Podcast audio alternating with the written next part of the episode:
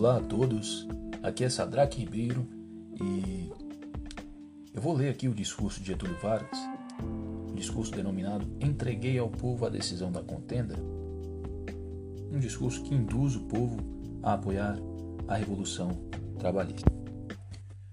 Ninguém ignora os persistentes esforços por mim empregados desde o início da campanha da sucessão presidencial República no sentido de que o prélio eleitoral se mantivesse rigorosamente no terreno da ordem e da lei. Jamais encenei para a revolução, nem sequer proferi uma palavra de ameaça. Sempre que as contingências da luta me forçaram a falar ao público, apelei para os sentimentos de cordialidade e para as inspirações do patriotismo, a fim de que a crescente exaltação dos espíritos não desencadeasse a desordem material. Ainda mesmo quando percebi que a hipertrofia do executivo, inteiramente descomedido, absorvendo os outros poderes, aniquilava o regime e assumia de maneira ostensiva a direção da pugna eleitoral em favor da candidatura do meu opositor, tentei uma solução conciliatória. As violências e perseguições prévias, como atos preparatórios da fraude, deixavam evidente que após o pleito eleitoral viria com a cumplicidade de um Congresso sem compreensão de seus altos deveres.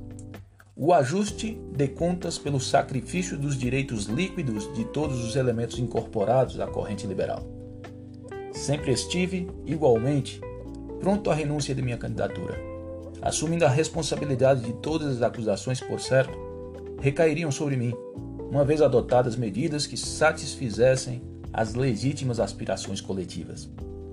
Com a aceitação dos princípios propugnados pela Aliança Liberal e execução de providências que correspondessem aos desejos generalizados do povo brasileiro.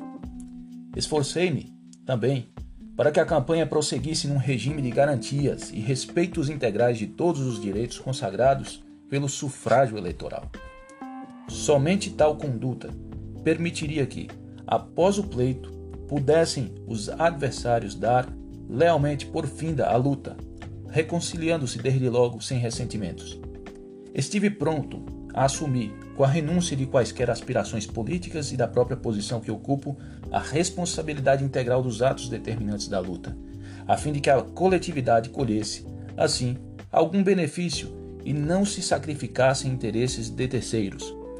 Da inutilidade de minha atitude, teve o povo brasileiro demonstração fidelíssima na farsa eleitoral de 1 de março.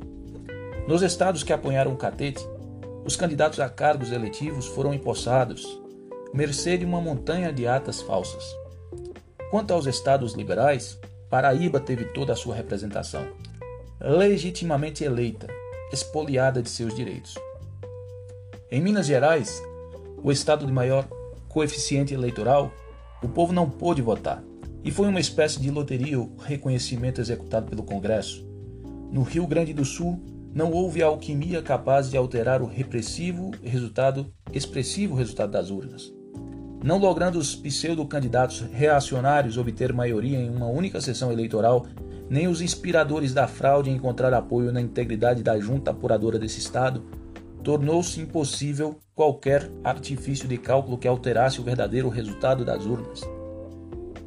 Além disso, o Rio Grande e os outros estados aliancistas foram, pelo governo federal, tratados como veros inimigos, negando-se-lhes até a solução de problemas administrativos de imediato interesse público, olvidado o dever elementar de colaboração do regime federativo, como se os negócios oficiais fossem de propriedade privada, dependentes exclusivamente da munificência dos poderosos. Apesar, entretanto, de todos esses desmandos, não devendo ser juiz em causa própria, resolvi lançar o manifesto de 31 de maio, em que entregava ao povo a solução do momentoso caso. Na Paraíba, foi ainda amparada e criminosamente estimulada pelos poderes públicos a, a rebelião do cangaço, que terminou, como é notório, no miserável assassínio do imortal João Pessoa, candidato à vice-presidência da República na chapa liberal. Grave erro foi, sem dúvida, supor que o dissídio aberto em torno da sucessão presidencial da República se resumia num simples choque de preferências ou interesses pessoais.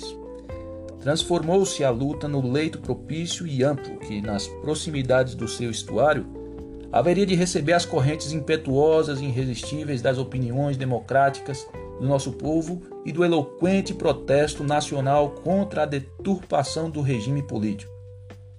Empenhados na contenda, passaram os homens dos dois partidos a valer apenas pelas ideias que representavam, pelas tendências coletivas que neles se resumiam e pelos ideais que propugnavam. Compreendi, desde o primeiro momento, a magnitude do prélio, que, levado às últimas consequências, seria, forçosamente, decisivo para os destinos da República Brasileira. Por isso mesmo, julguei possível um entendimento leal e franco que tivesse por base a própria reconciliação dos brasileiros, pondo de parte quaisquer considerações de ordem pessoal. Os adversários, porém, não queriam apenas a vitória eleitoral obtida, embora à custa de todas as artimanhas e à sombra dos mais impressionantes e condenáveis abusos do poder.